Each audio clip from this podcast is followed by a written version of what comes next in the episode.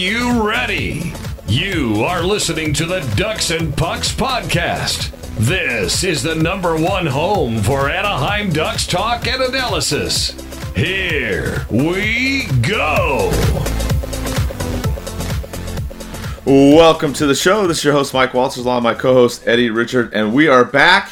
And the comeback kids are back. The uh, Anaheim Ducks, holy crap, man. When we finished our last show, they beat Boston, uh, came back and won that game, and they continued to win on the road in comeback fashion. The Ducks went 4 0 and 0 on that road trip, and then they won some more games at home, and then unfortunately they just lost to Pittsburgh. But, um, you know, overall, the Ducks have been playing pretty crazy lately. So we're, we're going to talk about some of those games, how the Ducks have done. Um, some some of the other stuff we talked about as far as um, uh, Carlsson and how much he's playing now. Uh, some concerns about Zegras. We got a lot of fan questions as well and some league news as well. So we'll, we'll get all to that in a second. Uh, Eddie, how you rolling, man? How you feeling? Uh, tired, really tired. Uh, work has been really crazy at a new software dropping and everything. So I've just been exhausted, but glad to be on the show. Glad to knock it out. I'll be flying away this weekend to Colorado, so I'm looking forward to a nice little break away from everyday life and reality. Hang out with some nice friends, drink some nice mile high beer, and uh, I don't know if I mentioned the last show. The the buddy I'm seeing I met playing hockey is a really good friend of mine. Last time I went to his house was about two years ago for his Halloween party, and that Friday night we uh, ended up getting completely hammered at three in the morning playing chess. Yeah, the board game chess with their dog. So it's like his wife comes downstairs like, "Why are you guys so quiet?" And him and I are just like intense battle in chess, drinking IPA. So I'm looking forward to seeing that. As far as drinking, uh, Mike, I'm with my Pink Whitneys right now and a tall can of Happy Dad. Just one tall can too. See, I'm limiting myself today. What are you drinking? I, I went back to my usual. I'm doing a little bit of uh, vodka, Vodka Red Red, Bull. yeah, you know my my usual. Uh, I, I I've been working like crazy too, like you talked about. I just got back from Texas.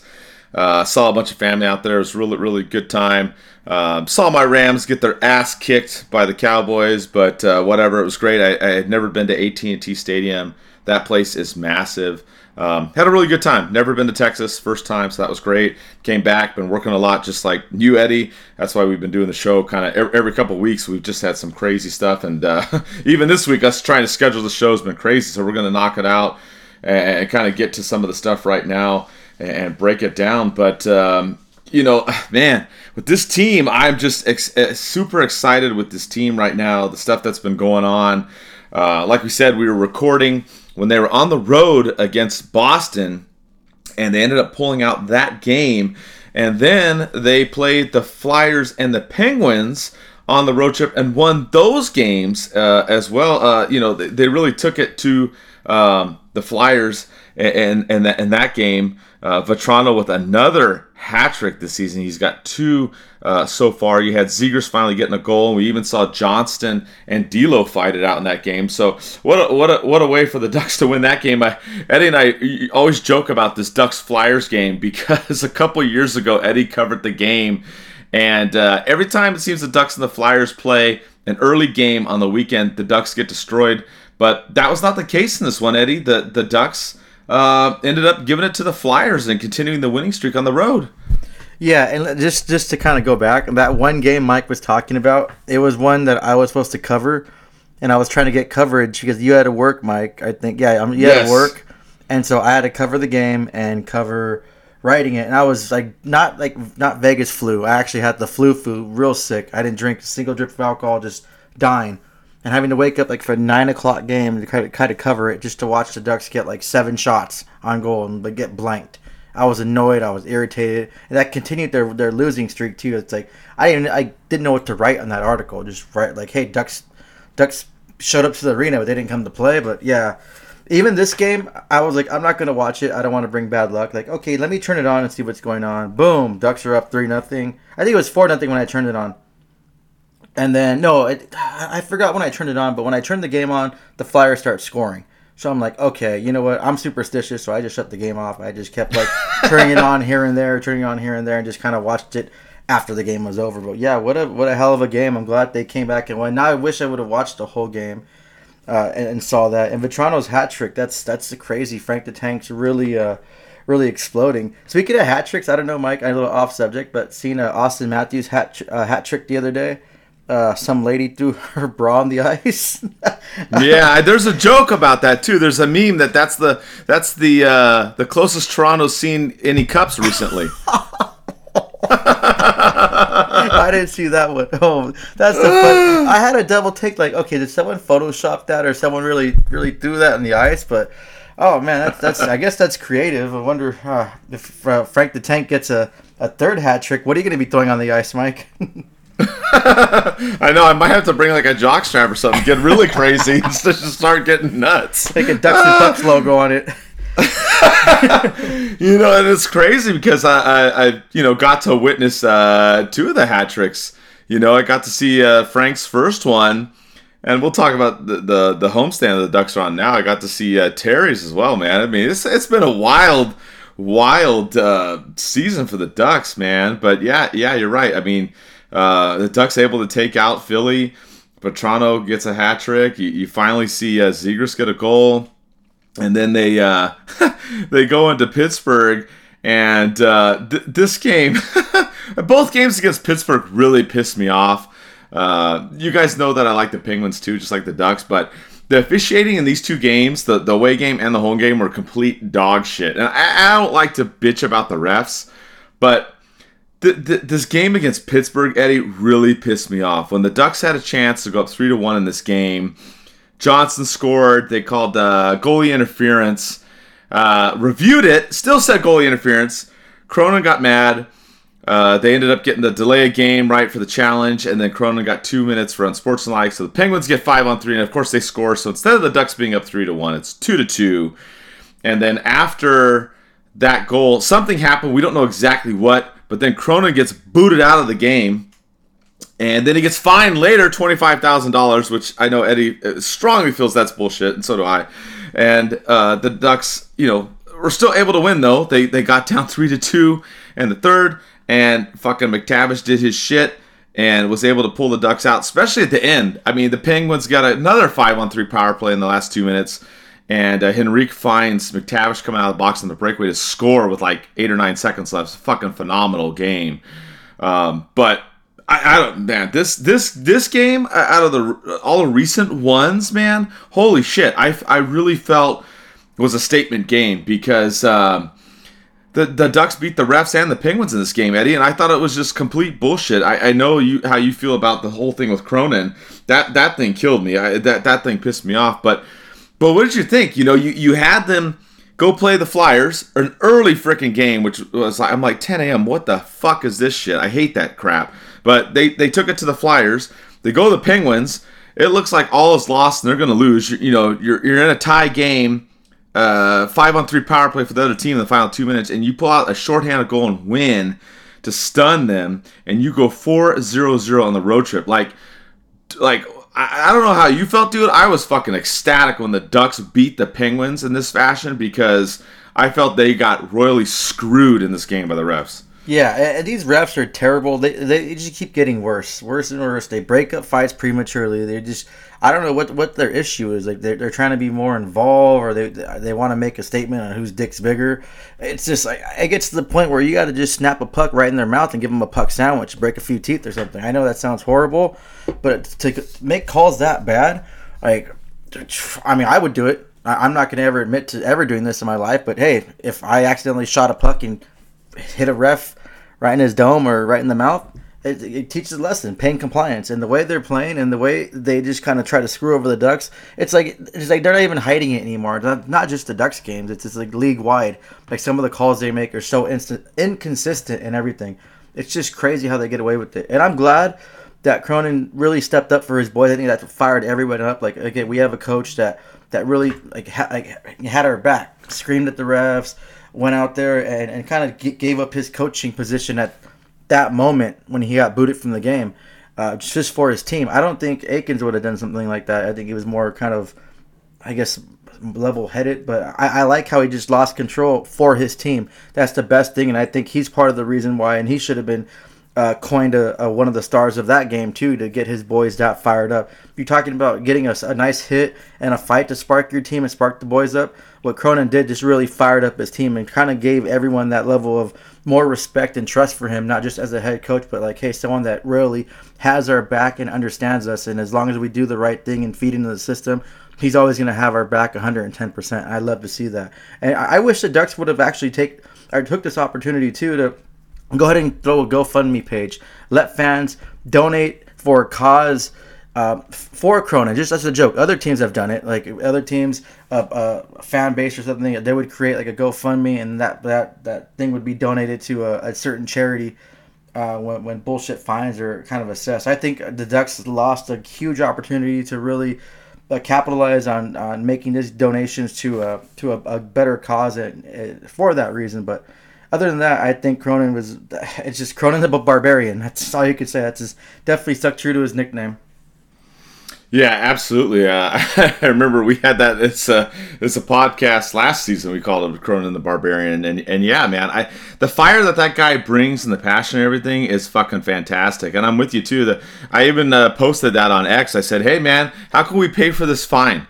I, will I'll chip in some money. You know, uh, uh, throw it down. I, I don't care. I, I I thought that was just trash. I mean, I, I get it the way that the league is set up, but it's kind of crazy because if you're a coach and you go off on the refs, and it's happened with a couple other coaches around the league too. So so they didn't just target Cronin, but whatever. And, and we don't know the specifics after the Penguins tied up the game on that power play. I you know no one really knows exactly what happened. Obviously the coaches and the team know, but the way the league's set up, coaches can get twenty five thousand dollar fines for arguing with officials and talking trash or however whatever you want to say but players only get 5000 for kicking the shit out of another player. I'm just like wow that amazes me. So you can talk trash and it costs five times as much as beating the crap out of somebody. I mean that's just wow the nhlpa you guys did a fucking awesome job because i would love to be a hockey player and kick someone's ass and only be charged five grand.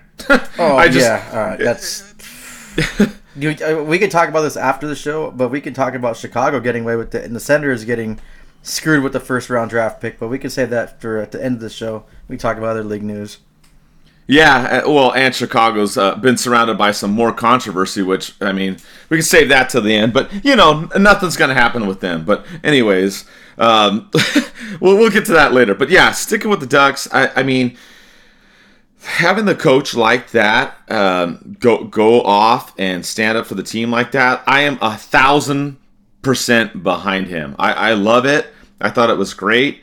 That call was complete trash. The replay was trash. The officials got it wrong. Toronto, you got it wrong, and that was a joke. The Ducks should have been up three to one in that game and shouldn't even have had to come back and win that game. Uh, I'm glad they still did come back and win, and it all worked out. But that just really pissed me off. I, you know, and I, I don't like to go off on the officials too much, but I'm sorry. They they got that one dead wrong. I don't care what they say. And, and if and if they are saying that Carrick's in the blue paint and all that, okay, let's go back to the 1990 rules then, where if a forward is in the paint and a goal scored, the goal doesn't count. Then go back to those old school rules. If that if that goal doesn't count because of that, because that's basically what happened on that play. Carrick's in the paint barely, barely brushes the goalie, and and, and you're gonna tell me that that was goalie interference? Hell no, hell no. Um, so, yeah, Eddie. Oh, I lost my train of thought. You, you, you had me at one thing you said. Oh, yeah, Mike. I want to play a game of what if. What if Cronin was the head coach when the Ducks played the Avalanche in Colorado when Patrick Roy went ballistic? Because that would have oh. been a full-on coach fight right there. Because I don't think Cronin would allow him to be pushing that glass toward his players. That would have been it. That would have been probably one of the greatest moments in hockey history. Seeing two, two. I think Cronin looks like a little brawler too. So it's like two, two uh, coaches going just. It'd be all crazy on the ice. I think both teams would just. It'd be a full on brawl. I would feel like as a fan have to hit someone just to be part of it. Like just go and punch someone real quick. Like man. Yeah, I, I you're right. I mean, I I, I, wouldn't want to piss them off. And I think we talked about this too on the show when I had a chance to talk to the players before the season. Some of them were like, oh man, dude, we don't know how he's going to be. We heard he's a hard ass, you know? And I mean, I, I love it, man. I, I, think he's great. And I, I think that that helped the Ducks catapult them came back and won that game. They went 4 0 0 on the road trip. The first time they've uh, swept a road trip like that where they won at least four games in a row since 2013. Holy crap, man. Uh, amazing. So the Ducks, you know, winning, you know, on their winning streak, they're, they're come from behind games. The comeback kids, right? They come home. They uh, face the Coyotes. I was there in person for that one. The Coyotes have kind of been our new rival, uh, right, lately. And uh, the Ducks, the Ducks uh, jumped out on them right away. Terry getting two goals right away. Uh, everything looked great. Uh, they're they're you know good fast start. The Coyotes actually respond. They get a couple goals, and then they end up going ahead three to two in the second. But uh, the Ducks rallied again in the third period. You had Terry taking a shot which uh, deflected off Carlsson to tie up the game.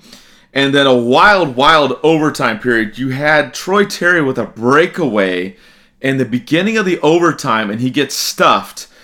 And then later on, uh, him and McTavish get a two on one. McTavish was a fantastic fake out move, leaving the Coyotes players jockstrap on the ice and making it a two on one. Terry scoring the game winning goal and hat trick goal for the Ducks to come back and beat Arizona.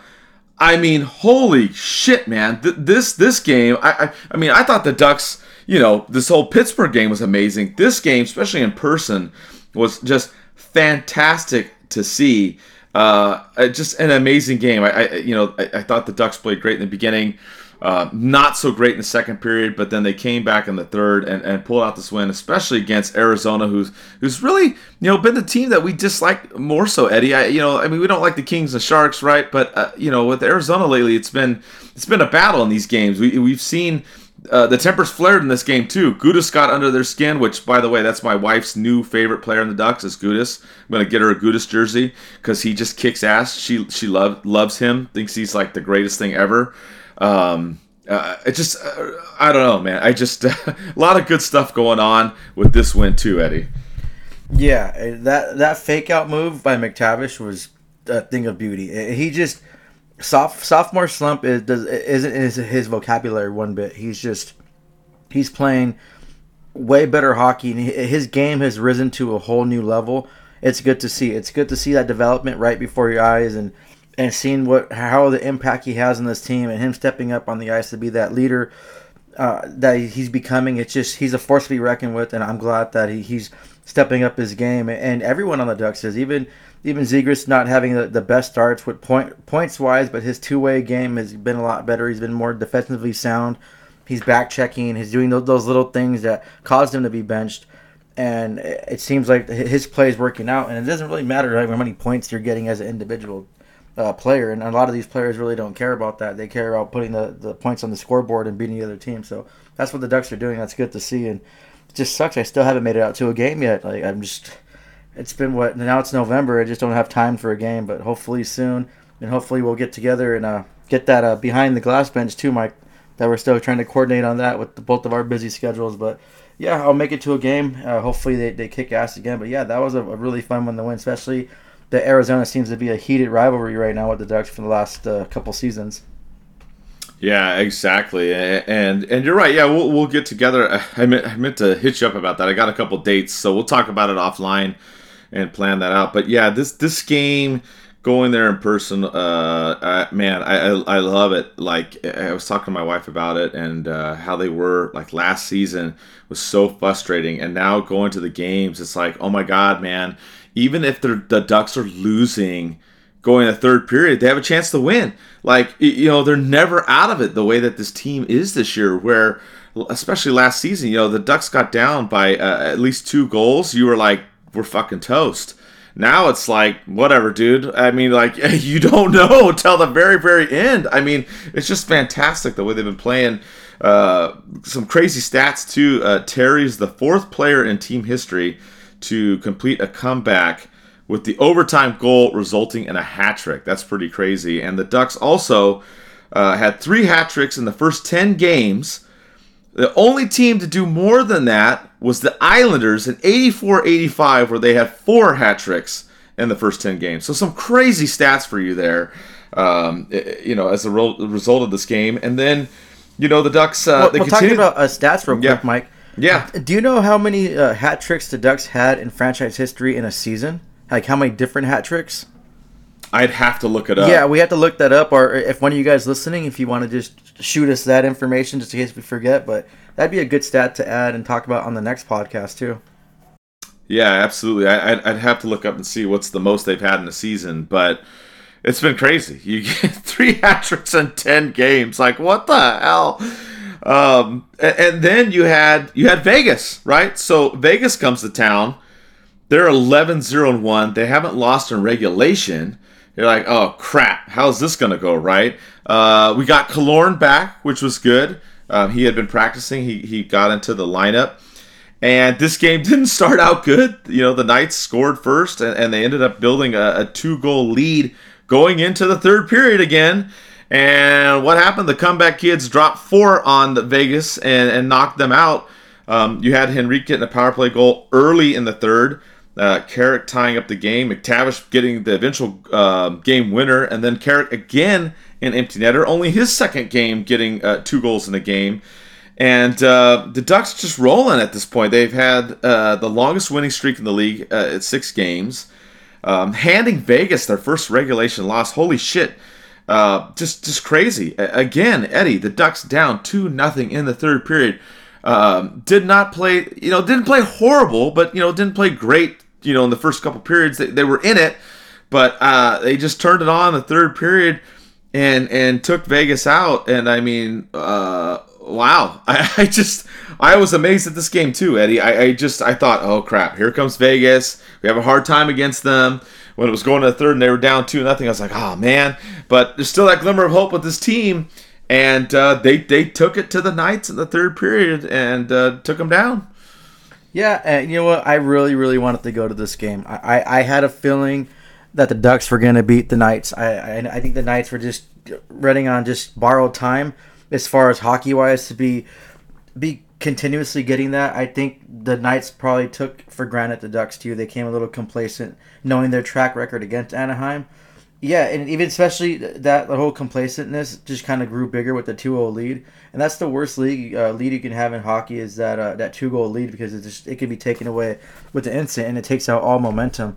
Um, that's what the Ducks did. You know what too is funny, Mike, and I wish I would have done this my barber went to Vegas this past weekend, and I just didn't have the time. I was gonna stop by and give him like a couple hundred bucks to put down on the Ducks winning against Vegas on Sunday, like a straight bet. I just had a feeling they were gonna. That's how confident I was, thinking the Ducks were gonna beat the Knights. It just had that this that just that little feeling you get, and and they went ahead and did it. Um, amazing game. Uh, you know, you have to give credit to Golden Knights Logan Thompson. He he did a great job. Um, he wasn't really tested as much. Vegas was the more dominant team, I felt like. But the Ducks just had to no fight, no quit, that comeback kids. Um, I think part of it, too, I, I want to go back to, to that game when Cronin got uh, kicked out in Pittsburgh. I think they're kind of playing with more of a chip on their shoulder and playing for their coach. Like, hey, you know, you had our backs. Uh, you went out and you got fined. So now we're gonna make it up to you. Like we're gonna we're gonna play our asses off. We're not gonna quit. Yeah, yeah. It's not. Um, this team is, is playing great hockey, some best hockey we've seen in a while. I'm still not convinced they're a playoff contending or, stand, or well playoff contender team, but the Ducks have no quit and no fight, and they're improving and all uh, statistic categories, and that's what you love to see. And I think Cronin has a really big factor in this. They want to play their hearts out for the team. It's just like you play any sport. If you have a good coach that works his ass off as much as you to get you better, you want to show them the best you can do and be the best for them. That just not not really sport wise. If you have one of a teacher you love that actually spent the extra time to go over work with you after hours and really molded you to be a good student, you want to show that teacher the best possible, you know, I guess finished product of what you can. So I think that's what kind of bleeds down to it. And whatever Cronin's feeding them, the Ducks are, are kind of feeding into it, and they're really playing some great hockey. And you know, regret I have is not going to that game on Sunday. But hey, I guess a, a, a, nice little bender for the weekend and a, a hockey a, my playoff hockey game on Sunday was more important. yeah, I mean you're you're right. I mean the whole thing with Cronin in there, they're playing for him. The way the team's gelling, they have an edge. You've got you know Johnston fighting D'Lo and Philly. You got Gudas hip checking everybody left and right, just kicking their asses. I mean, the way this team's going, it, it's awesome. They have an edge. They have a chippiness. The stuff that Eddie and I, God, I, I don't know. We talked about at nauseum the last couple seasons of what the Ducks have been missing, and they're bringing that big time. Uh, just crazy. And, and, these comeback kids, man, the fastest team in the NHL to record five third period comebacks. That's uh, 11 first games of the season. Yeah, and Crazy, you know what? Eddie. I heard a, a, really, really weird rumor, and I'm not sure if it's true or not. Every time Gudas either gets in someone's head or hits someone, it's another uh, hair that grows in his beard. So I don't know if that's a true rumor or not, but you know what? I agree with your wife. I love what he brings to the game. I know a lot of people complain he's too physical or the penalties he gets. It's just kind of he plays with that old school mentality. You need that, and guys like him and Johnston that are on the ice. He, if you do anything to try to cheap shot one of our players, you got to answer the both of those guys, and and then now you have to answer to Cronin because I'd be afraid that Cronin's gonna jump the bench and beat the shit out of me too, because he does look like a guy that has been around the block. Especially his accent makes him sound a lot uh, scarier than than, than he, he looks too. So I think whatever's working is going well. Um, I'm not surprised by the hot start and the hot, our goalies too. The goalies been playing really well. They've been it's a kind of a one one A one B situation. They're kind of I, I want to say they're neck and neck. No one's really outdoing uh, the other that much more. So it's good to see them both standing on their heads and keeping us in game so we can win. So it's good to see. And, and the streak is just unbelievable, and it was it's it's crazy. It's good. It's, you have to be happy to be a Ducks fan, and of course, Ducks are on this big streak, and all the media outlets have to come and give us attention. It's like just kind of j- jumping on the Ducks bandwagon for clout. Yeah, yeah. Ex- except for Frank, Frank the Tank, the other Frank, uh, Seravalli. Uh, oh, he, he's making guy, up rumors. He's he's yeah. just he's th- what, yeah. what, was the quote? He's throwing spaghetti at the wall to see if it sticks on rumors. Yeah. He he's probably writing up a rumor that that Gibson asked for a trade. Uh, yeah, he, he wanted to. You know what? Actually, I think Frank Seravalli said this. I'm not sure. Maybe it was a, a, a parody account or whatever. But I think he said that um, when the Ducks were about to host the Pens, he asked uh, the uh, Verbeek if he can be traded to the Pittsburgh Penguins, so he doesn't have to travel. He can just walk to the next locker room. I'm not sure if that's true or not, but you can ask uh, Frank Seravalli, or maybe I'll just make up my own rumors, or just you can ta- trust my source. my sources trust me, bro. Yeah, but you're right. Everybody else is jumping on the Ducks bandwagon now. Now they're all posting all this stuff, and I'm just laughing. I'm like, okay, whatever, that's fine, that's fine. But uh, yeah, I mean, uh, this has been crazy. It's been a crazy stretch. They ended up then playing the Penguins again. It, weird scheduling this season. They've already played Boston both times, got those games out of the way. Now they now they play the Penguins both games. They lost this one. Um, you talked about the goalie situation too. Gibson played phenomenal in this last game against Pittsburgh, stopping 35 of 36 shots. Uh, I thought the Ducks got robbed in this one. The first goal was actually icing the linesman. I think they were partying too much the night before, or they needed LASIK or something. I actually wrote that in the game recap because I just didn't give AF on this because I was pissed off. I really thought that first goal should not have counted. And then, of course, it was a lucky bounce behind the net off of uh, Gibson's leg and in. And then um, the Ducks fought hard. You know, I, I, I thought it could have been a tie game late. Uh, Penguins, you know, got an empty net goal, was offside, and then they had Crosby get that that one to, to go ahead and win this game. So you know, the Ducks ended up their losing streak ended up coming to an end, which I mean, it couldn't have lasted forever, but I, I still thought that they played good in this game. Uh, and had a chance to win. I mean, they were only down by one in the final couple minutes of this game. Um, a, a, good goalie battle in this one. I, I, thought they had chances to do it and uh, you know they came up short. But you know I, I wasn't really disappointed in that. I, I more disappointed in the linesman. I, I, thought that was one of the worst called games by a, a couple linesmen I've ever seen recently. I thought they were complete trash. And if the league doesn't like that, you can find me just like you find Cronin. Uh, bring it on. You can go read the game recap. It, yeah, Toronto NHL. Sorry, you guys, you're horrible. These two games that the Ducks played against the Penguins, probably the worst officiating I've seen in a long, long time. And I usually don't like to criticize the officials, but it, just was horrible. Uh, the officiating was terrible. Um, uh, you know, just I, I, don't know what it was. I, I mean, they, they love the Penguins, I guess. They don't like the Ducks, but um, you know, I, I, still thought they had a chance. Despite that, uh, they still played tough. Um, they, they really poured it on the third period. They outshot Pittsburgh uh, seven to one in the last ten minutes there with shots on goal, and I you know I thought they had a chance, Eddie, but they just came up a little bit short. Yeah, yeah. Unfortunately, uh, I went to bed early on this game. I just after watching it on my phone with the, the, the streaming services, the few of them I do have. Um, yeah, the Ducks didn't play bad. It, it was it was a solid, good game. I, I want to say it was a, I guess, um, a good loss if you want to call it. If, if you know what I'm talking about, it's one of those games where there's no quit in the Ducks and an easy bounce, an easy goal. It, it would have easy two inches to the left, two inches to the right. It would have changed the whole outcome of the game. But they didn't play bad at all, and it was a good overall game. I was surprised you know, to get Gibson started in net. Usually it's been kind of rotating a Dostal, a uh, Gibson, but it's surprising to see that. But he played extremely well. He had a great, solid performance. Um, I wish Doss started over Gibson, all for my selfish reasons for fantasy hockey. But I mean, overall, you can't be mad at this this losing um, losing their streak and losing this game two nothing. It was just overall a nice sound uh, play, and there wasn't really a kind of a weakness in the Ducks. And it was just they played hard, and some things and, and, and just like in life, some things don't go your way, and apparently this game didn't go the Ducks' way, but it's not going to deter them. That I think they're going to still come out blazing and firing, and it's probably going to even fire them up and motivate them to win the next game. Yeah, let's let's talk about the Ducks overall play. That's kind of our next little segment. We'll we'll talk about. Then we got a bunch of your fan questions as well that we'll get to, and then some league news. But yeah, you talked about the Ducks playing overall. They have been playing much better uh, in terms of actually everything. You know, when we talked about in the beginning of the season, special teams play wasn't really doing as well, but it's improved. Uh, the penalty kill is, uh, you know, almost at 80%, which, you know, still not great. You want to be higher than that, but it was better than, than the mid 70s is what it was in. And, and now the power play, they're finally starting to score. You know, it took forever. They were at 5% uh, about four or five games in the season. Now they're uh, 18.5%. So they're getting up there close to that 20% range, which is great. Um, you know, in terms of puck possession, they're still kind of the mid high 40s.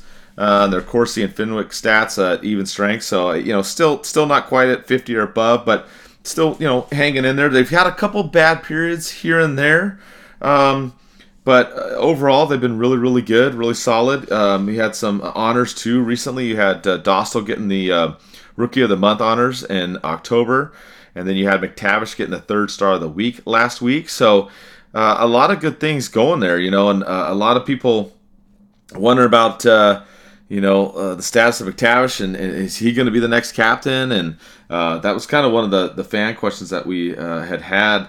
I had uh, Midnight Angel on Discord asked, you know, do we think that the Ducks will name a captain this year or wait till next season?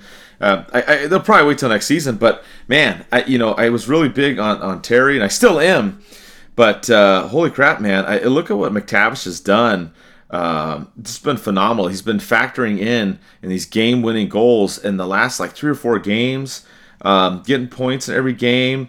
Um, you know, even the swag, Eddie. If you saw that Bally Sports uh, graphic they put out where they had him sticking out his tongue, and there's photos of that of him flying around with his tongue out and everything. I mean, it's just like wow, man. Like I just overall, I'm amazed at how the Ducks have done so far to begin the season. Obviously, there's always room for improvement, but uh, if you're not excited about this team right now, man, I, I don't know what to tell you because um, every game has, has been fun to watch. They're enjoying it. They're in it. They're competitive. The coach is behind them. They're behind the coach. Um, I just love what I'm seeing overall, Eddie. Yeah, he's he's buzzing, flying flying around out there. I, I think it'd be irresponsible for any team to start to, to name him captain this season. He's developing at a great rate. Let him just go and continue to develop at the rate he is. I know in the past a lot of young captains have been in the league. Um, I'm, I'm I like the Avs too. I'm an Avs fan too. I've been following them probably as long as the Ducks because of uh, Patrick Roy. That's why I started following the Avs. But when they named Gabriel Landeskog, he was the youngest captain in, in, the whole entire league, 19 years old, and people questioned that. But his maturity on the ice, the way he played the game, it kind of reminds me of McTavish. Like like these old school players like Landeskog when they're named captain at a young age, they come in with a certain maturity. Um, now, uh, this new age of hockey, it's like it's a little bit immature when they come in. It's different than it was before. But McTavish has always had that that mentality of being more mature for his age, and he kind of reminds me of kind of like Landeskog. He comes in, he gets things done, he has fun with the boys, but he knows when you know to have fun and kind of balance that that hard work and business mentality. And I love seeing that from him. I think he's going to be the next captain from the Ducks one day, and he's going to be a phenomenal captain.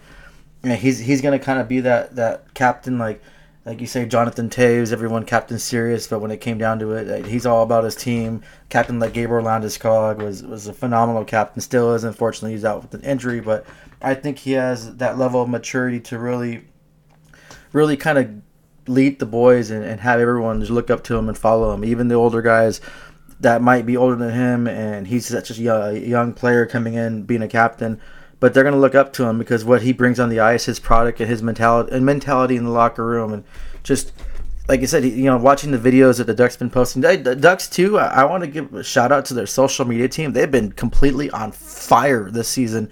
So I don't, I don't know who's what's going on. They changed it up, but whoever's running it, just kudos to you.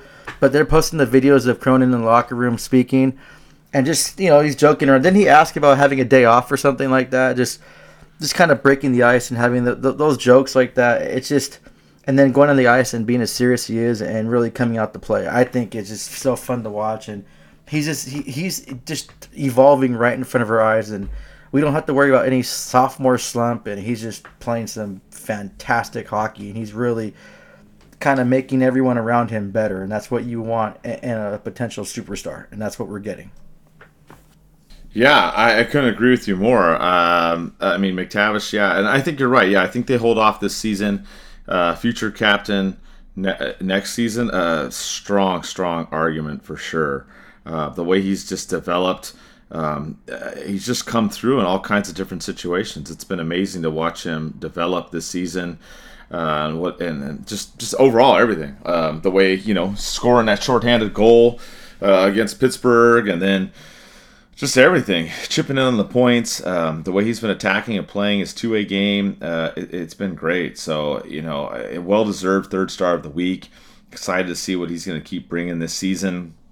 And you know, the Ducks have also got some other young talent as well, doing well. You've got uh, Carlsson. Uh, with uh, three goals now in eight games. Uh, we talked about the development plan last week. Uh, or two weeks ago, whatever, on the last show. And uh, I don't know if the Ducks will really fall on that because he's been playing in almost every game. So, I, you know, I don't, I don't know if they're going to adhere to that. I know they were talking about doing it for two months and then and then ramping it up. They might start ramping it up sooner. And then uh, uh, Mintyukov, uh, you know, tied with the rookies uh, point lead as a, at least the time we're recording the show. So. Um, I just a lot of good stuff going on with this team. A lot of players to watch and see how they're developing, Eddie. Oh yeah, you know what? The Calder race, it's it's already called. Like there's, there's no way no one else is winning it but, but Bedard, and the NHL is gonna make make that happen. Period. It's not gonna go by votes. We have already seen how the league can sway things in the draft.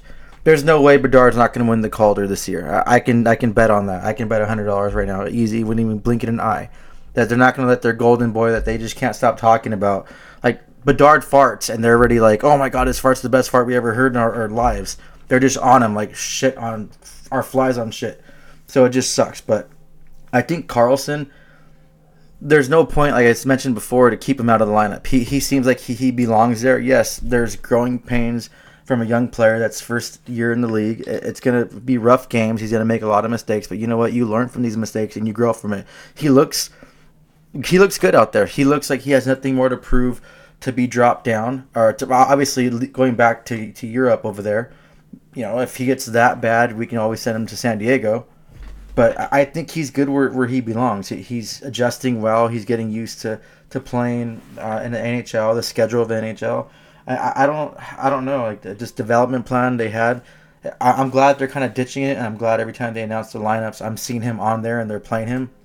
So that's good. Maybe the back-to-back games, they'll just sit him out one game for, I guess, a maintenance day if they want to call it that. But I think he's he's doing fine, even though the the points aren't coming as as everyone wants him to come. But he's he's still a rookie. He's a kid, so they're, they're going to come eventually. He's just learning the game grasping it. He's using his body and his frame. I like that, but he's just growing into the game as you get to see. Minty, on the other hand, holy, and I'm going to use my first F bomb on the show, but holy fucking shit. This kid is amazing. I love this kid. You don't even, I can't even tell he's a rookie. Just seeing him like the way he skates, the way he sees the ice. He throws his body. He's blocking shots. He's, is, he goes and drives down the center and creates opportunities, shoots the puck it's just everything about this kid. Like Oh man, he's a defenseman too. Uh, he's just he reminds me of that Seider kid from Detroit. Obviously, two different style of players, but just the way that his confidence level and how he's kind of boosting that back line for the Ducks. I don't think anyone saw this coming from him. We all knew he was going to get some games in, but no one saw him being this productive as he is, especially as a blue liner. And I think his value is sky high, and he's only going to get better. And we haven't even had um, he's supposed to be even better and are, supposed to be our future top defenseman. He hasn't even really made an impact. Imagine when he's ready to go, and the uh, the, the, Ducks are going to be scary. This team's going to be a force to be reckoned with. All these years of misery we've been having, me hiding under the bed, drinking myself because the Ducks have a 13 game losing streak back in the time and couldn't score a power play goal in three years. this is just going to be uh, another celebration of me actually standing up in my bed, downing a bottle because the Ducks are going about to win their fourth Stanley Cup in a row. Like it's just this team is nothing but gonna just keep trending up. And like I said, this team and a lot of people agree with me. A lot of people I play hockey with that are Kings fans agree that the Ducks have by the best pipeline in the whole National Hockey League, and just their rookies are just bringing their games up. They're ready for the next level, and they're going to get better. And Minty's just, I can't even say enough about the kid. Like oh, it's just I think my next jersey, like I said, it's gonna be Gudas or it's gonna be Minty, and I probably want it Minty on there. It's just something different. Or, or my future considerations that I'm trying to get done, but that's a kind of a mission that we'll figure that out. But yes, I love everything this kid is bringing to the team, and even Carlsson too. It would just like his development, he doesn't really need the time off unless you, he's banged up, and obviously he's young. He's not going to want to say he's banged up, but if the coach notices, like, I know I like the way everything is going, everything playing out. Like, like why ruin a bad thing? But Minty for sure surprised me, and I think he'll be in the running for the Calder come uh, come the awards. Yeah, I mean, you said it all, man. As far as Minty, he's he's been killing it. He's been doing great. You know, great two way player. Uh, like you said, throwing around the body. He's been getting tons of assists. Um, he has one goal. He could have had a couple. He's had you know some post shots and near misses and whatnot. I mean, he's been all over the place. And you're right. We don't even have Zellweger up yet either, and we still have Drysdale out. Drysdale, uh, not really much, of, you know, much of an update on him, but uh, they didn't really give uh, a return timetable yet for him. But the Ducks are planning on resting him until he's ready to go. And I mean, the, there's no need to rush him back. I mean, you've got the the way the Ducks blue line. You've got Lacombe too. We haven't really talked about a lot. He's been playing phenomenal. You got Fowler, Vaakanainen, uh, obviously Gudas, as you and I have mentioned. I mean, the blue line is vastly, vastly improved this season. Uh, a big reason why the Ducks have been playing better. They're not, uh, you know, having uh, Gibson getting destroyed with you know 40 to 50 shots a game. You know, they're keeping it in the 30 range, which is which, what you should be doing. You know, you want to keep it, you know, somewhat manageable. But I think the blue line has been huge for the Ducks, and the fact that they don't even have to bring Drysdale back right away. Um, you know, they're just hanging in there, doing their thing. Uh, I think they've been, uh, you know, improved five on five. They've been improved defensively. They're now playing better on special teams as well. Um, so, you know, when you look at all of it, I, am happy with everything that's gone on. I thought kind of another interesting fan question that we had also on our Discord um, was uh, I had, uh, let's see, it's from X Charge 17X, which he goes by Ryan Getzlaf. I crack up on Discord. Uh, but he, he was talking about the Ducks and how they were doing. But he's he's wondering, are you concerned about, or are we concerned about the Ducks uh, having to come from behind to win these games? And to me, it's a yes and a no. I, I think the fact that they can come back and win at any time is fantastic, especially when they're trailing in the third. Um, and, and being a young team and whatnot. But yes, would I want them to be ahead going into the third period every game and have a lead and learn how to play with a lead as opposed to trying to come back uh, from being down. Yes, absolutely. I think that'll happen in time, but um, it's not o- o- overly concerning to me. You know, if the, if if we keep going on more and more games and the Ducks are down three four games going to the third period, uh, excuse me, three four goals going to the third period, then I would be be concerned. But these games have all been close. They're not getting blown out. They're you know within a goal or two going into the third. You know, not maybe not necessarily ideal, but it's not concerning me yet. You know, we're only a little over ten games into the season. Um, for me, Eddie, I, I'm okay with that. They're able to come back, but yes, at some point, uh, maybe halfway through the season or, or, or, maybe later on, if they can start getting some leads heading into third, obviously that'd be more ideal. But to me, it's not it's not uh, alarming yet. Uh, what do you think? No, I just what I mean, we had to stop and, and come back down to like reality a little bit. I think I think a lot of us have, I guess, those beer goggles on uh, toward the end of the night at the bar. We're not really thinking or seeing straight. This team still, despite their success, isn't a Stanley Cup team. This isn't a playoff team. I don't know if you agree with that statement, Mike. Before I, I go on, or yeah, I mean, no, that's a good yeah. point because we had a lot of we had a lot of questions about that too uh, on Instagram. We had uh, Halen Princess A six, you know, says, you know, what do you think of the team now? Uh, I laugh at this this handle. Gibby's dad, with how great the Ducks are playing now, do you think that they could get to or near 500? And then SSJ1 Marco says, can the Ducks make a playoff push?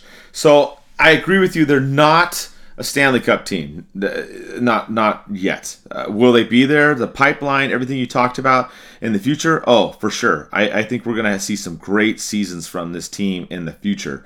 Uh, going back to a laugh, but Gibby's dad, uh, his question about do, can they play at 500 or, or, or, be near there? Well, they are right now, and I think yes, absolutely they can. I think that they can play at 500 or even slightly above. I, I do think that.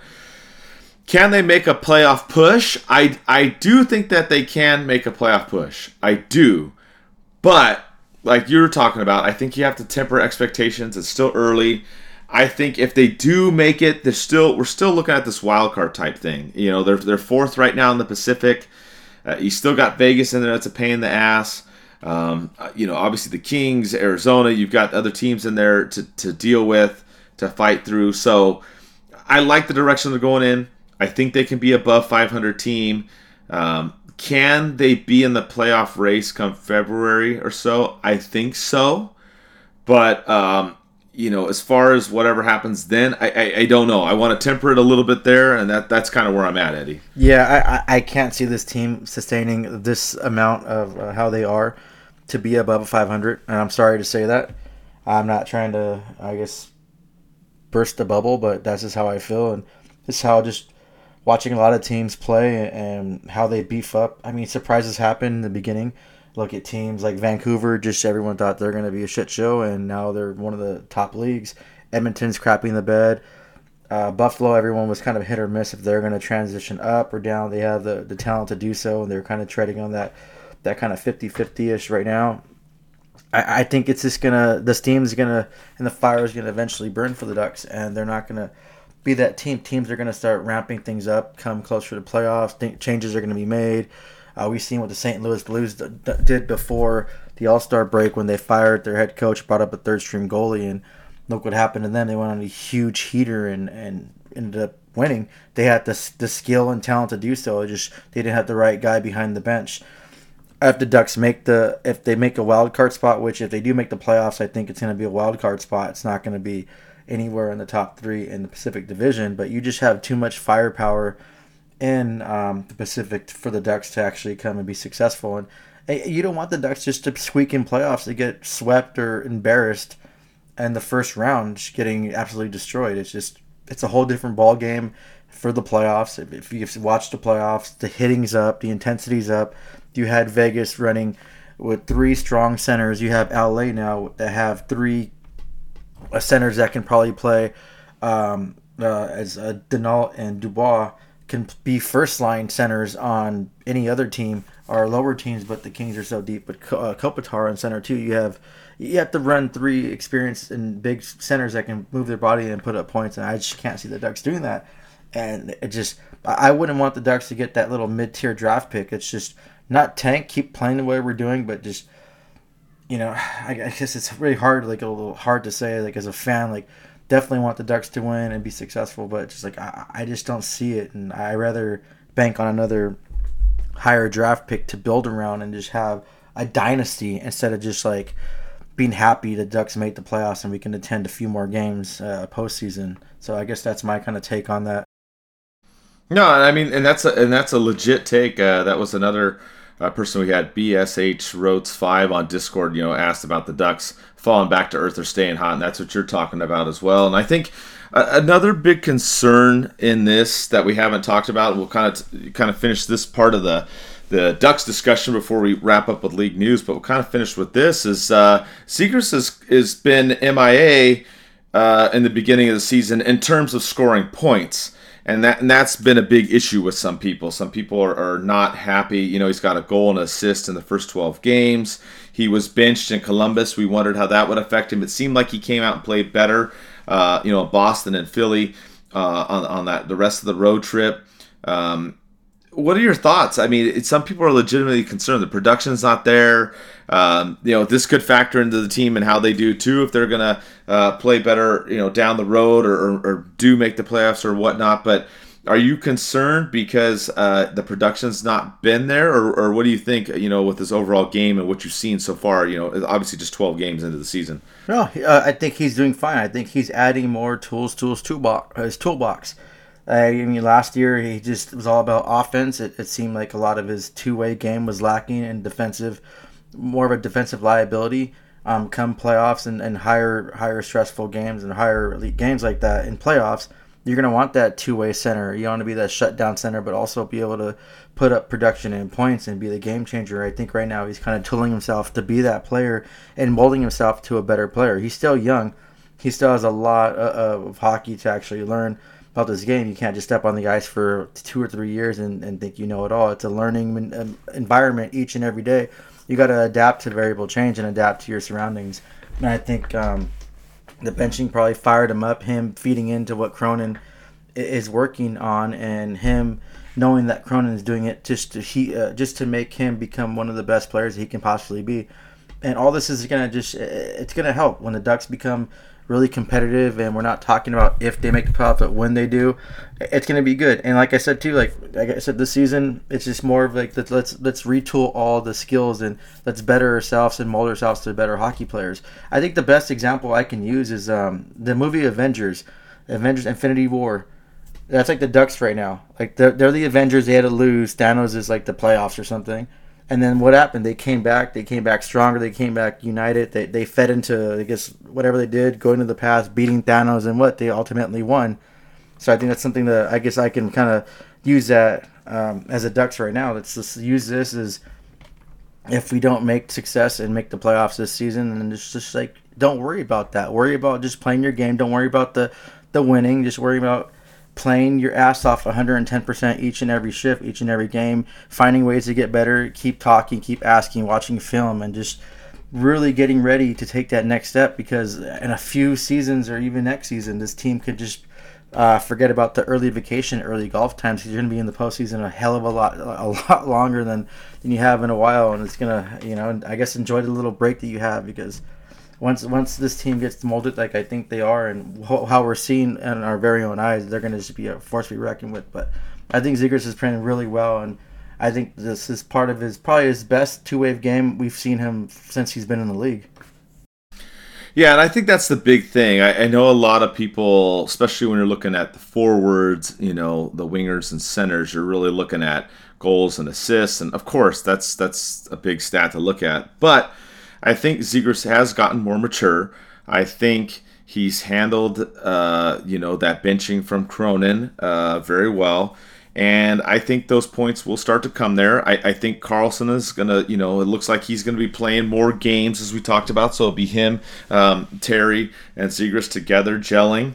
Um, and I and I think it's going to come. But you're right. I, I like his two way game. I think he's there's little things that you don't see in some of these games where he's been creating turnovers. He has been back checking better. Um, he's been making little plays, whether the little passes or whatnot, to, to you know that end up leading into a scoring chance or, or into a goal, and maybe he doesn't get the assist.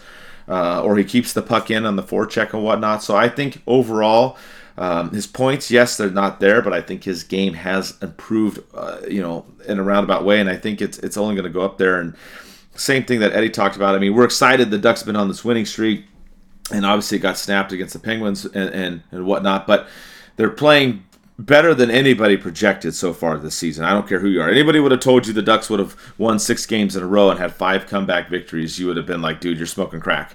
There's no way. But they are. They they they've taken a step forward, a huge step forward, in my opinion. Obviously, is there work to be done? Is there more to go? Of course, 100%.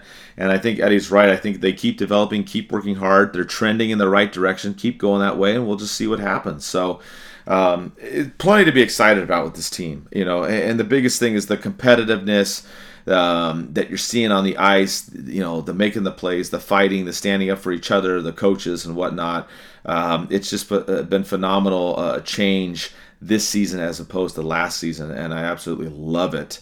So good stuff overall um, with the Ducks, and, and you know we'll kind of wind up with what's going on in the league. A, a, little bit of stuff in the Pacific Division too. You know we're talking about the Ducks and how great that they're doing. Well, there's some other teams that aren't doing so great in the Pacific. You've got the San Jose Sharks who finally won a game against Philly. They had lost two games where they had given up 10 goals. Holy crap. And then you also had Edmonton waiving Jack Campbell. Like what the hell? Like what a crazy Pacific Division, Eddie. It's it's we've got some teams killing it and some teams not not not so much. Yeah, I, I don't understand the signing the five on five. I think five at five point five for Jack Campbell. He had he had decent numbers, good good numbers, but it was just streaky with Toronto. He couldn't get him, I guess, a, a successful point in the playoffs that that they deserve. Toronto has a stacked team. I don't understand how they haven't been to the Cup final. It's just, I guess, a Toronto curse. But their team is stacked. They're, they're just unbelievable. But it's just for some reason Edmonton, they just, they, I don't know what's going on. I'm, I'm kind of glad, like, because they were kind of shitheads to us in the playoffs, and their fans are really arrogant. But it's, like, I don't understand what's going on over there you spend your money on things that you don't need, but you're not fixing defense. They've been having issues with defense, which leads. I mean, all Ducks fans know if you don't have good defense, your goalies are going to struggle. Look at Gibson. You can ask Gibson. We can bring him on the show one day. He can talk about that. Um, yeah, it's just like you bring uh, Jack Campbell. You expect Stuart Skinner to, you know, have a, his sophomore season to be a superstar goalie. It's just it's just too much for them. And then waiving him um, I'm not sure if he'll be picked up the way he's been playing. He's probably one of the, the bottom goalies in the league.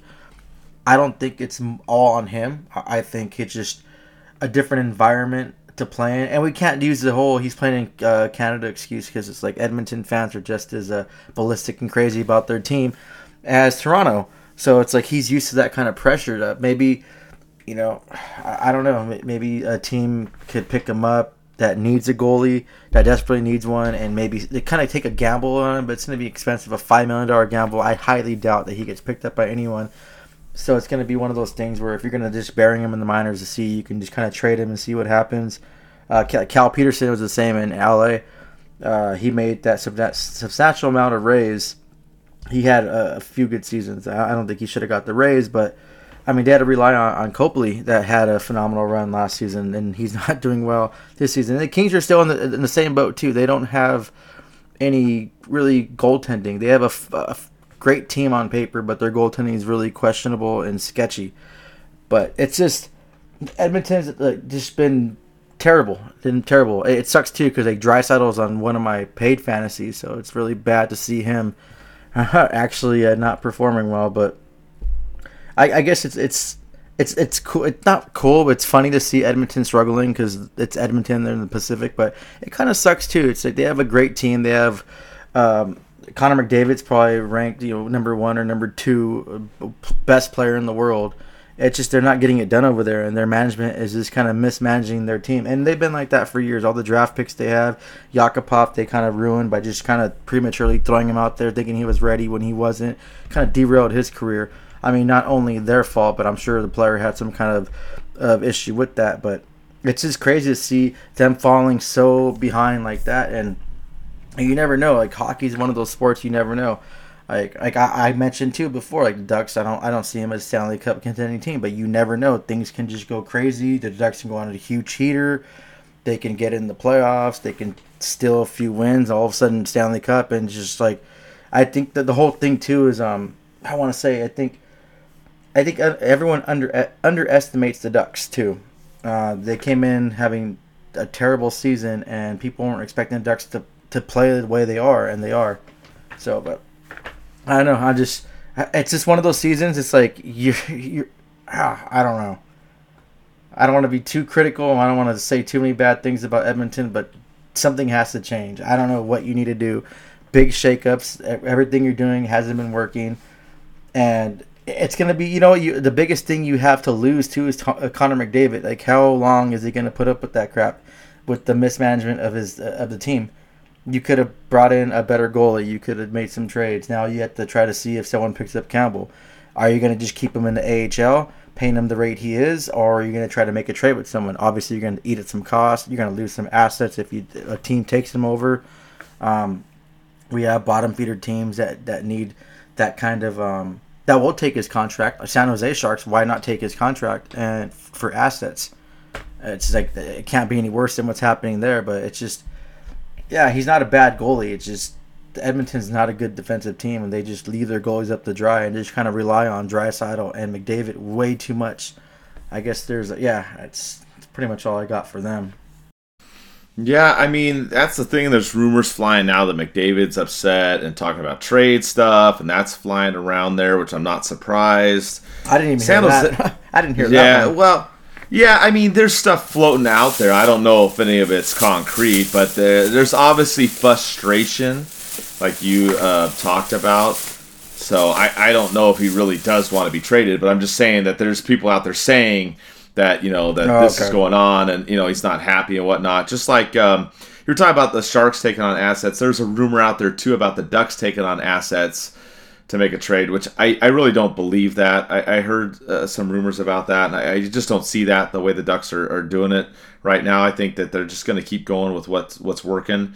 Um, you know, they're seven and five in these first 12 games. They're right in the middle of the pack in, in the Pacific um, right now. Obviously, Vegas up there, Vancouver, and the Kings. Vancouver maybe a little bit of a surprise, but I mean they're in they're in the hunt. They're in the wild card with uh, Arizona right now. Technically, at the time that we're recording this, so I, I don't see the Ducks doing that uh, unless something really drastically changes. But uh, yeah, San Jose and Edmonton are just having a extremely uh, rough uh, go of it this season. I mean, it's just whew, bad. And then also Chicago's not been playing as well, which you know I, I don't really care. Chicago to me is probably one of the worst uh, franchises in the NHL in terms of morality. Uh, they had another sexual assault thing come to light recently, and probably nothing will happen of it. Um, super frustrating uh, on, on that front. Uh, you know, I'm not going to go into the details too much of it because I don't know all the details. But uh, where there's smoke, there's fire, and there's been tons of this stuff that's gone on with this organization that's got swept under the rug. But uh, they somehow still get the first draft pick, and they get Bedard, and nothing happens to them. But uh, you know, Ottawa gets punished for that whole thing with uh, with Vegas and us and that trade, losing their draft pick. Because they weren't sure about a no movement clause, but nothing happens to Chicago. So, you know, that's all I really got to add on that. I don't know if you, you have anything else uh, uh, that you want to add as far as Chicago or any other league news before uh, we kind of wrap up, Eddie. Yeah, fuck Chicago and fuck the National Hockey League and fuck anyone who had a pro or an issue or anyone had any doing covering sexual assault. That's the most disgusting, despicable thing anyone can ever do to another person.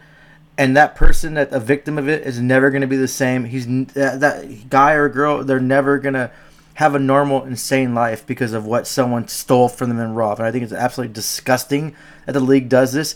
It's just, it's despicable. It's just, it's how they pick and choose favorites, how they rig shit to, to kind of give Chicago everything they want because Chicago is one of the top, what, top five, or actually, yeah, top five teams in the league that generates the most revenue. Probably the, yep. I think New York's number one for the United States and Chicago be number two the rest are Canadian teams, but it's just so disgusting. And then nothing happens. You just slap them on the wrist.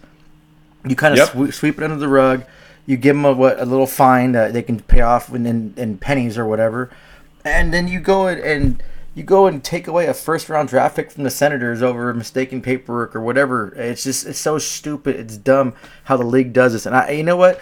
And you Chicago fans are fucking piece of shits too. That that defend this and and kind of blame it on the victim. And he should have said something before. he shouldn't bring it up. You guys are. I, I'm sorry. I hope your family deals with that shit because that's fucking disgusting and pitiful. And I've I've have people that experience this, and I know people personally and family members that have to endure being a victim all their lives because of some piece of shit person that took advantage of them, and that's disgusting and despicable. And the league is really trending downward. And it, honestly, this whole national hockey, watching hockey, is pushing me away from things like this, from them being so being uh, a political atmosphere for clout. They don't care about your social ch- causes. They don't care about X, Y, and Z. They just post things to get the trending clout, to get more of the clicks because more clicks mean more money. So this league is just, especially what they're doing with Chicago, it, it's just disgusting. And I wish everyone involved nothing but the worst debt to all them and their family. And I don't care how that makes me sound. That's how I feel. And and I'm not going to backtrack my, my words on that because that's absolutely disgusting. No person should be a victim, especially from a sexual predator. Period. Yeah, and it's and this isn't an isolated incident, so it's not like oh there was one thing or whatever. There's a bunch of stuff going on there, and, and Eddie's right. I mean they've they've turned a cheek against uh, all the stuff in Chicago.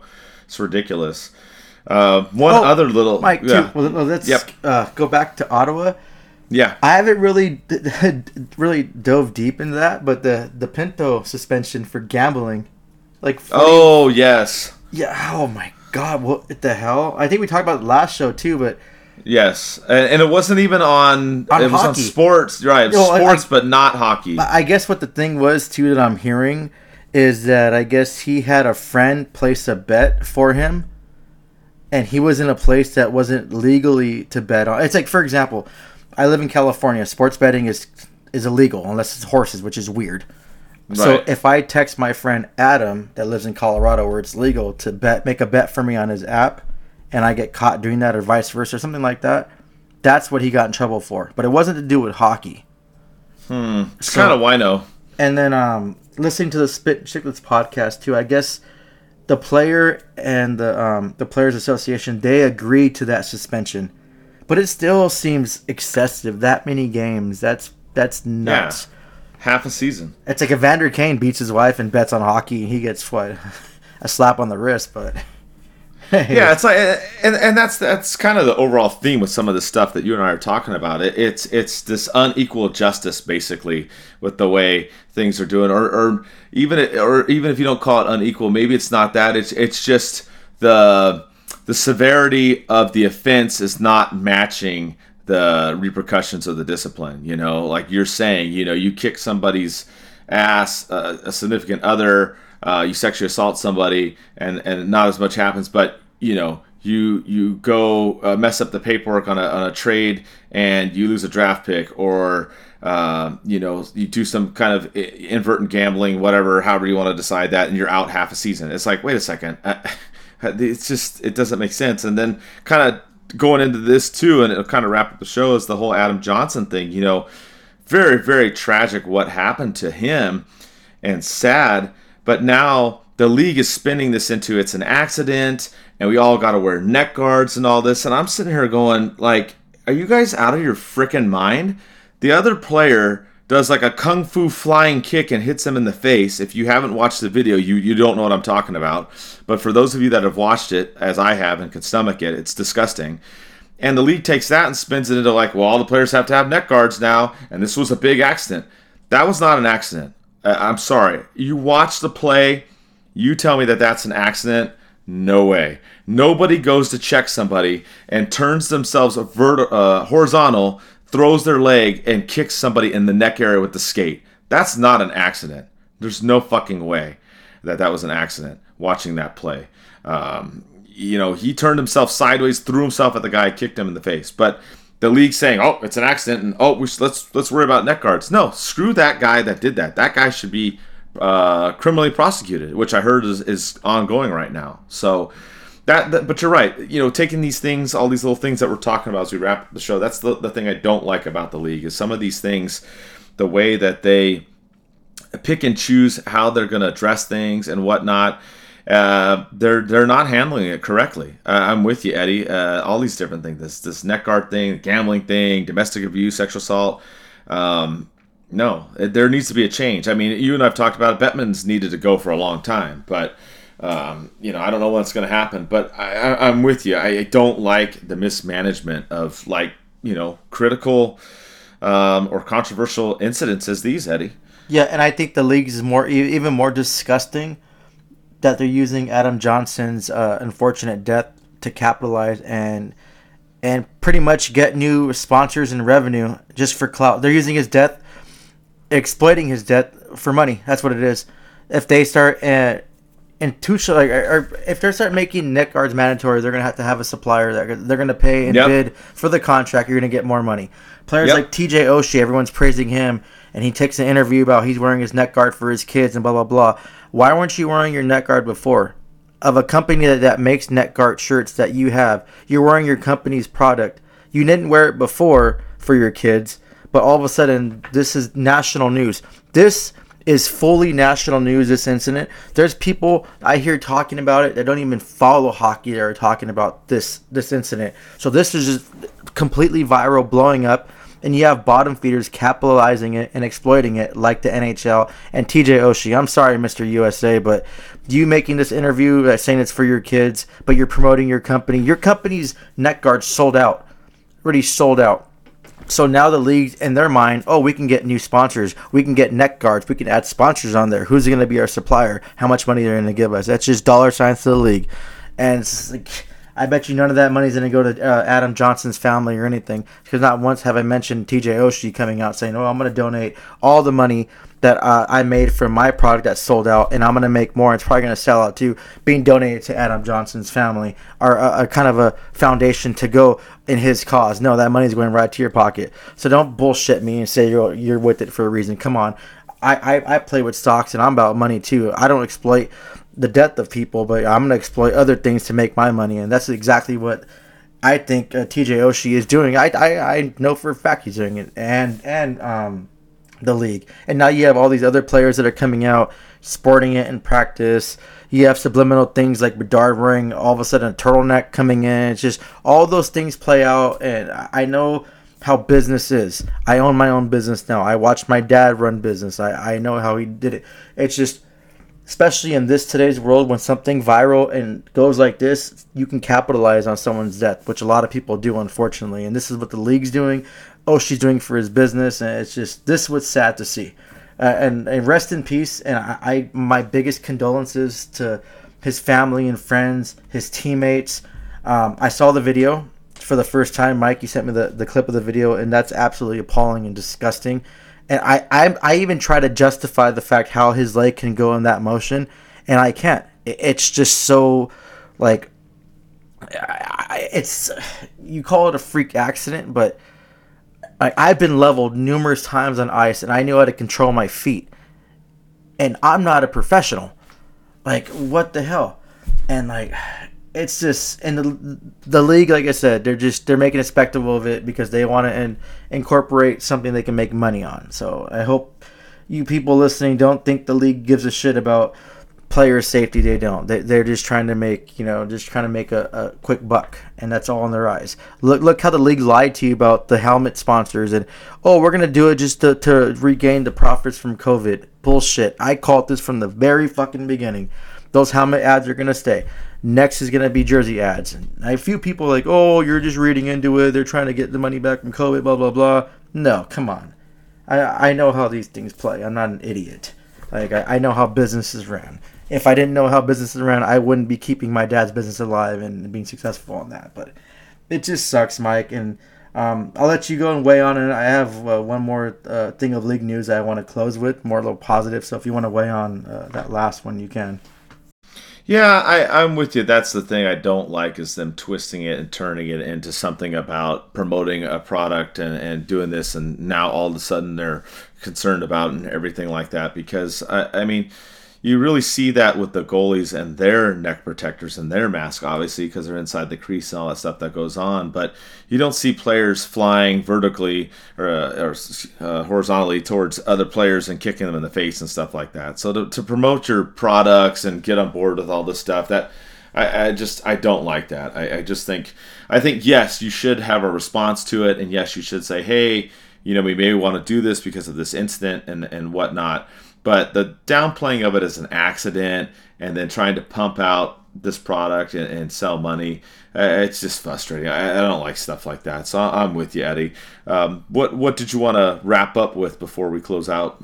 Well, one more thing about that: make it optional, not mandatory, yes. and I'll just kind of yes. leave it at that. Um, yeah. So uh, Josh Manson, a name I mean Ducks fans are familiar with his team, the, the Avalanche, went on a mom's trip, and they all boarded the plane. They had some shirts in memory of Josh uh, Manson's mother. She passed away, and they all kind of uh, Ryan Johansen, Mr. Turtle. Um, I know Ducks fans don't like him that much, but it was his idea to make a shirt for Manson's mom to kind of honor her of going on a mom's trip. His mom passed away in August, so I, Mike, you understand this, and I understand this, and and you've been my motivator, especially me jumping on the show when I did when my dad passed away. But so you're like, it's just having your teammates and your brothers kind of do something like that from the bottom of their heart. I think that was the most inspirational thing you can ever do. I me reading that reading the article I wrote, I um, I read about that. It just it honestly brought tears. I'm getting teared up right now thinking about it, thinking about my dad and thinking about everyone else that ever lost a parent. But that was just the, like the most.